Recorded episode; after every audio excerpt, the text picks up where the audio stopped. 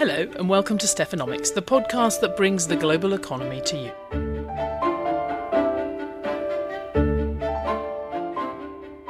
Both this week and next, we're going to be talking a bit about education. Oscar Wilde said you could never be overdressed or overeducated. But in his day, people didn't like to wear black tie without the tie, and white trainers with absolutely anything at all. And he probably never found himself being served by a waiter with two PhDs. In Victorian times, only a tiny fraction of the population had degrees, but in most rich countries today, at least a third of the adult population has graduated from university, and many of those heavily credentialed workers feel distinctly underemployed. Overeducation is a particular problem for Greece, it turns out, a country you'd think already had its fair share of economic challenges to deal with. We have a report from our Europe economy reporter Jeannette Neumann on that in a moment. We'll also have an update from the annual gathering of the economist Great and Good at the American Economic Association. But first, you'll remember we ended 2019 rather less worried about trade wars. Now, two weeks into 2020, there's been fear of a real war breaking out in the Middle East thanks to US action on Iran. Ziad Daoud, our chief Middle East economist, has been sitting in Dubai thinking about the economic impact of all this. Ziad, thanks for joining us. In the past week, we've seen a very muted market reaction to what could be a major ratcheting up of tension in the region. Markets haven't moved much, and although the oil price did rise a bit at first, I see it's now below where it was at the start of the year. Do you think this calm reaction is justified? I mean, maybe you should remind us what's at stake economically in the region, what it might mean for the global economy and oil supplies if things take another negative turn the market reaction has been muted. So basically, financial markets currently expect oil prices to revert to an average of $65 per barrel in, t- in 2020. So they expect any geopolitical tensions to uh, recede and any supply disruption to be temporary. Are they right? Well, potentially there are certain sources and scenarios in which markets could be surprised by a longer lasting uh, supply disruption. We identify three basically. The first one is the potential of U.S. sanctions on Iraq. Iraq is OPEC's second largest producer. Uh, it produces 4.7 million barrels of oil a day, and U.S. sanctions on Iraq that could prevent the export of Iraqi oil uh, could lead to uh, much higher oil prices that's not currently priced in in the market.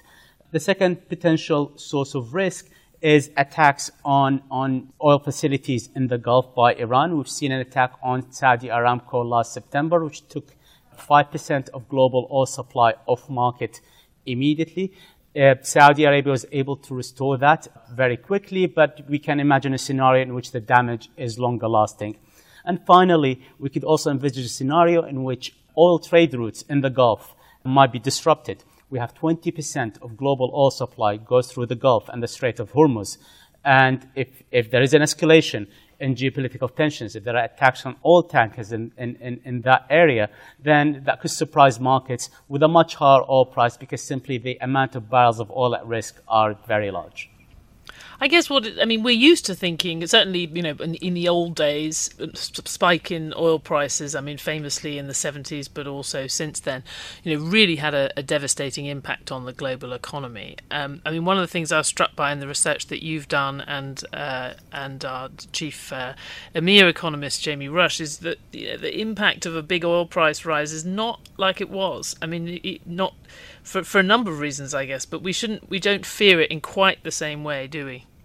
No, we don't at all. What was hundred dollar oil price in 20, 2010 or 2011? That would not feel like a hundred dollar oil price today. It would feel more like a, a seventy six dollar uh, oil price, and that's simply because the um, you know over time the prices of other goods and services have gone up, so the real value of hundred dollar barrel of oil is is less than that. Also, because of energy efficiency, we need less oil to produce each unit of global GDP. And because of that, you know, the impact on the global economy of a spike in oil prices is also less significant now. But also, we've seen a structural shift in the oil market. The world's largest economy, the US, is producing a lot more oil these days. A spike in oil prices tends to shift income from oil exporters to oil importers, the world's largest economy, the US, has, is producing more oil, and therefore uh, the impact of higher oil prices is less adverse in the global economy uh, because it's less adverse on, on the US. So all of these factors, you put all of these factors together, if you get an increase of nominal oil prices from $70, say, to $100, uh, the impact of global, on global growth is something like 20 to 30 basis points by the beginning of 2022. So it's, it's, it's quite muted. It's not incredibly significant as we've had in, in previous so if the world was going to grow 3%, it might grow 2.7, 2.8. Although I guess we, we could guarantee that people would still complain bitterly about the prices they were paying at the pump. Ziad, I think we'll probably end up talking about this again in Stephanomics in 2020. It's certainly a hell of a year for Saudi Arabia to be leading the G20 summit um, later on in the year. I wonder how how that meeting will go down, or even if it happens, uh, if uh, tensions continue to be so. Uh, so um, high. But uh, until then, Ziad Daoud, thanks very much. Thank you.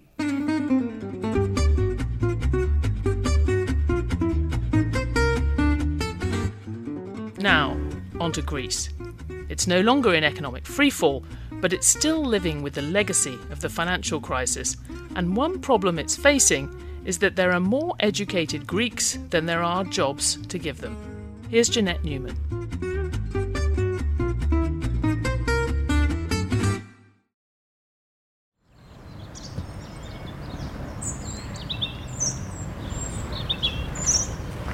This is a peaceful stretch of green on the outskirts of central Athens. It's the site of one of the Western world's first institutions of higher learning, Plato's Academy. Now, it's a park where neighbors walk their dogs. Marble slabs from Plato's time lie scattered in the grass. If it weren't for a tiny shack of a museum built a couple of years ago, people would have no idea that this place was home to a forefather of the modern day university. But in Plato's homeland, the modern university system has become somewhat antiquated, out of step with the challenges facing present day Greece.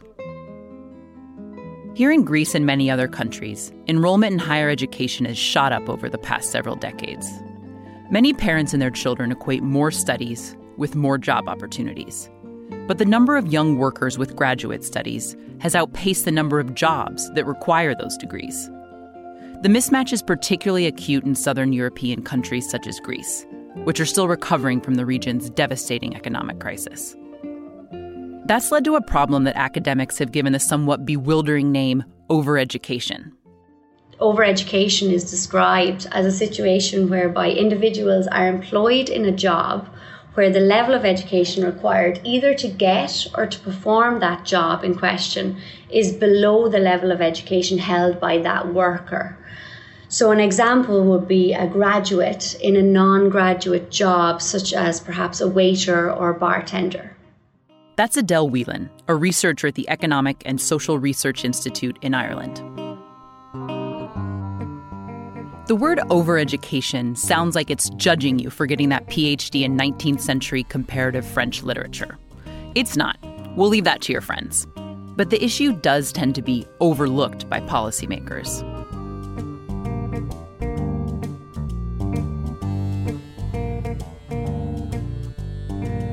Uh, I'm Konstantinos Pouliakas. Uh, I'm an expert specializing in issues of uh, vocational education and training. Konstantinos Pouliakas thinks he knows why. He studied the topic at the European Center for the Development of Vocational Training. That's an agency based in his native Greece. He estimates that as many as 4 in 10 young Greeks with a university degree could be overeducated, meaning they work in a job that doesn't require that degree there was a long period where even mentioning the term overeducation was uh, was something that was frowned upon. If you if you're saying that overeducation is a problem, there's a fear that um, you know some families, some young people may interpret that as basically saying you know you shouldn't be pursuing more education, uh, or that getting a higher degree may be useless. In fact, workers who have an advanced degree are, overall, better off in terms of employment rates than those without one. They also make an economy more productive and innovative. But overeducation still has a cost. Let's say you have an MBA, but you work in a job that doesn't require an MBA. you will earn on average around 14% less than someone who is required to have an MBA in her job. She's matched. Now, you will still earn more than someone in your company who has less education than you do. You will earn more than a colleague who has, for instance, a bachelor's degree compared to your MBA. But overeducated workers tend to feel that their skills and studies aren't being put to use. Individuals who are overeducated have lower levels of job satisfaction. And what happens in terms of this is that individuals who have lower levels of job satisfaction, they are much more likely to move jobs. And there's costs to the firm associated with this, costs to the individual and costs to the firm. Greece provides an extreme example that illustrates how overeducated workers are more likely to jump from job to job. During the past decade, as Greece's economic crisis deepened, an estimated 400,000 Greeks with a university degree or higher left the country. A massive brain drain. Even before the crisis, Greek universities had been pumping out graduates at a rate that's out of whack with the demand for those higher degrees. Their universities aren't good at preparing them for the job market, and apprenticeships aren't as institutionalized in Greece as in other European countries. Pouliakas, the Greek overeducation expert, says the crisis also laid bare other deep seated problems. Many Greeks say job offers are based more on personal connections than professional merit. It can also be hard to lay off underperforming workers. In a healthier economy, workers would have greater opportunities to find a job that matches with their degree. And he wouldn't have incentives, or she wouldn't have incentives to go outside of the country to manage to get these opportunities. So, in a sense, the overeducation and the brain drain phenomenon are interlinked in my, in my view. Ironically, the exodus of so many highly skilled workers has created a problem for the Greek economy. A lack of qualified workers that's getting in the way of the country's nascent economic recovery. To address the shortfall, the Greek government has launched an initiative with a curious but catchy name. It's called Rebrain Greece. Παρέμβαση τρίτη. Το Rebrain Greece. Ανάπτυξη της πλατφόρμας Rebrain Greece. Το Rebrain Greece ως πρωτοβουλία. That's a Greek government official speaking at a conference in Athens in early December. Hundreds of people had gathered, buzzing with ideas about how to bring brains back to Greece. At the conference, Greece's center right government announced details of its rebrain plan. Officials are offering salaries of around 3,000 euros per month, or about $3,300. They're offering it to Greeks who return from abroad and take vacant, technical jobs that companies are already having a hard time filling. The Greek government will pay about two thirds of that, the company that employs the returnee will pay the rest. Officials base this salary on an analysis of what mid level Greeks, ages 28 to 40, are already earning in major European cities. The government will initially target a group of about 500 Greeks, who will receive the subsidized salaries for two years. Non Greeks can also apply, but they are required to speak Greek so that they can work more efficiently. Other countries that suffered brain drains are also trying something similar. Portugal launched a program in July to give as much as 6,500 euros to Portuguese who return home. Spain subsidizes the salaries of some scientists who come home. Those countries, as well as Greece, are also facing rapidly aging populations. That adds an additional urgency to bring back younger workers. Dimitris Panopoulos, one of the economists at the Greek Labor Ministry working on the Rebrain project, told me at the conference that the program is overdue. This is the first public initiative, I mean governmental initiative, targeting directly to the people living abroad. This is the first one. Panopoulos himself has felt the cost of Greece's brain drain. Several years ago, Panopoulos did his MBA in Greece with a group of five friends. The only one stayed in Greece was me. The other five left. As a labor economist and data analyst, Panopoulos says the numbers show that he, like his friends, probably should have left Greece in search of better opportunities too. A logical, uh, some logical people would go, and the data show that you should. But, but okay, if everybody leaves the, the ship, somebody should stay. I don't know. Panopoulos says he knows that it's one thing to bring talented Greeks home to urgently fill some job vacancies. It's another thing to keep them here And it's also a challenge to keep young, graduating Greeks from leaving in the first place. That's why the government is also trying to foster the conditions to create better jobs in Greece. That would help encourage qualified workers to return on their own. And it would also ensure that there are worthwhile positions for the overeducated who've remained in the country. Officials are trying to streamline bureaucracy. They are considering cutting the cost to hire workers. Also, they are providing financial incentives to companies that are creating jobs, such as in software engineering. Otherwise, well educated Greeks who return could slip once again into the vicious cycle of overeducation, getting trapped in jobs that don't match their qualifications. If you don't have adequate incentives for um, you know a lot of new and high skilled jobs being created in the economy. And you can only do this by investing in dynamic sectors of your economy, ensuring that you have entrepreneurship within your economy. If you don't have that part of the equation, you may still end up having a high incidence of overeducation. You may still end up seeing a high share of your graduate labor force working in jobs where they would be considered to be non graduate lower level jobs. Government officials talk a lot about the lack of skilled workers and how graduates need to do a better job preparing for the coming robot replacement revolution. As the case of Greece shows, though, there's talent already out there. So countries also need to make sure their economies are creating jobs suited to those workers' skills. Let's call it a good match. For Bloomberg News, I'm Jeannette Neumann.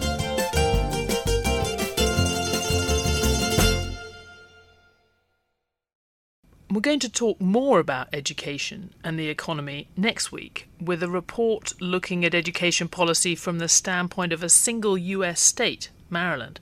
But right now, I'm going to catch up with DC based Federal Reserve reporter Chris Condon on the annual meeting of the American Economic Association, which he's just back from. I think this year it was in, in San Diego. Chris, th- that is a, is a massive gathering of the American economic fraternity.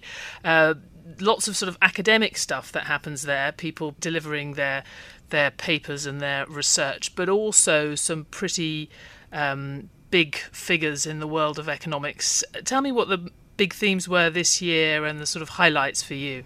Sure. Um, you're, you're, absolutely right. It is a boundless experience with uh, papers and panels on every imaginable topic under the economic sun. Disneyland um, for economic geeks. It is. You say. pick your favorite ride and you go plug down your ticket and you go for that one. Um, and it was a bit of a slow start, just sort of gathering some sort of recognizable theme, but it really um, kind of exploded on Sunday morning, the last day of the conference, when we had two star packed panels. Uh, one talking about the, the concept of Japanification, that is, is the U.S. and Europe headed for uh, a phenomenon as we've seen in Japan with very long term low interest rates and low inflation and getting stuck there. Uh, followed immediately by a panel of very senior central bankers from around the world, from major central banks, um, talking about that topic as well and what lessons they've learned from the crisis. Uh, a lot of talk about inflation, and through all of it, a lot of talk about fiscal policy. Uh, in other words, what central bankers cannot do. Um, are they running out of ammunition, and, and who must ride to the rescue? Um, so that's really where it kind of all focused at on the last day of the conference. I mean, I noticed it's been a theme uh, since then as well because the, uh, the, Bank of England Governor Mark Carney has also talked, uh, one of his sort of final interviews before he leaves office, he's talked about central banks kind of running out of tools um, to respond to shocks. I mean, it's something we've talked about quite a lot. I mean, Larry Summers has been sort of talking this up for, for a while, but do you think it had reached another another level, or is it just that more people now agree that it's that it's true that we're in what he he would call a kind of liquidity trap, where when you you know you push interest rates mm. down, but you're you're pushing on the famously on a piece of string. You're not able to get the money yes. into the economy and get the get the economy moving. Uh, do you think there's more people who kind of agree with that view now, or is it just that? Absolutely, absolutely. I think the Larry's idea of secular stagnation has moved beyond the stage of debate. It is very widely accepted now, and, and now the debate is what can we do about it and who must do that action? And let's remember, too, when we talk about imploring fiscal policymakers to act in a certain way, central bankers have to be very cautious. Um, it's not really in the best interest of, say, the Federal Reserve to lecture Congress about what its job should be. When, of course, Congress is the is the authority that grants the central bank its own independence. So it's a touchy thing to go around talking about what you know what Congress is doing wrong and what they should do. But more and more central bankers are dropping that caution slowly and imploring legislators around the world. And Mario Draghi, you know, he has done that.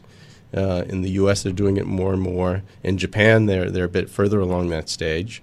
Um, in in trying to get uh, um, taxing and spending policies, uh, and in some cases coordinated with monetary policy, working in a way that will help not only counteract, say, the next drop in demand, the next recession, but also help lift us out of this this rut we're stuck in of very low growth, low trend growth, low inflation, low productivity. Um, so yes, the the urgency is rising. The volume of those arguments has risen. I think. And we've got, uh, I know that Christine Lagarde, as she comes into the Europe now in the European Central Bank, uh, has got to navigate that now. And she says, I heard her resist uh, the notion that Europe was facing Japanification, but she too is going to face this dilemma about how much to push the fiscal argument with European governments. I guess the assumption is she will be able to push it a bit more because of her close relationship, having previously been a finance minister. But it's funny because you go uh, all the talk of Japanification, which used to be quite an obscure term, has now become more more mainstream. Um, if you go to Japan, of course, it feels like the sort of barely one percent growth they've had there has actually served them reasonably well. They don't. It doesn't feel like a super depressed economy, but That's they have right. a, it's got a shrinking labour force um, Mm-hmm. and a much more extreme demographic uh, aging issue than either even than Europe and certainly than the US. I always it would certainly cause much more of a fuss, I think, and be much more of a problem politically uh, in the US if you had that kind of one percent uh, growth there.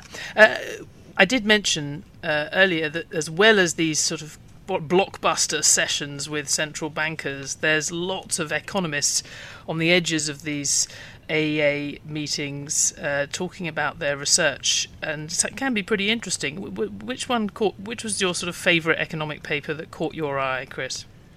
I- would have to point to the paper written by Eric Brynjolfsson. He's a professor at MIT, along with, uh, I think it was four other co authors. And they attack the problem that economists face in measuring GDP in an age when new technologies have produced so many new free, or at least in terms of money, free goods and services.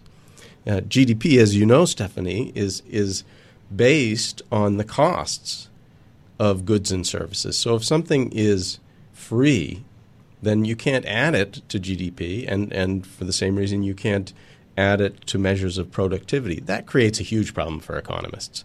And, and, and GDP is further supposed to be a rough proxy for measuring overall welfare in our society. So, how do we know whether our, our lives are being enriched in some way by these new t- technologies if the price tag is zero. So Brynjolfsson came up with a very interesting uh, set of experiments in which they asked groups of people, um, would you be willing to give up, say, Facebook for a month for $50?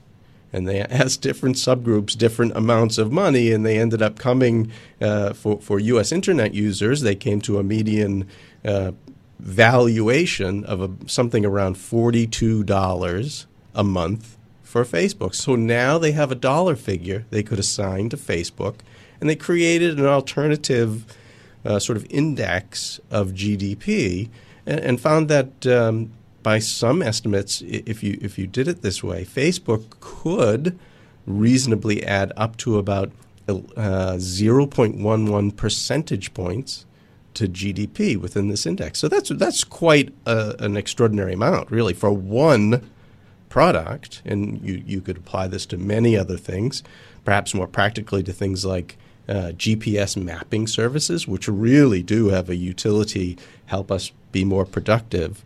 And so that kind of points the way. I'm sure there'll be a lot more work on this. It points economists in a direction where they might be able to better measure how these new and quote unquote free technologies are actually contributing to the economy and contributing to productivity.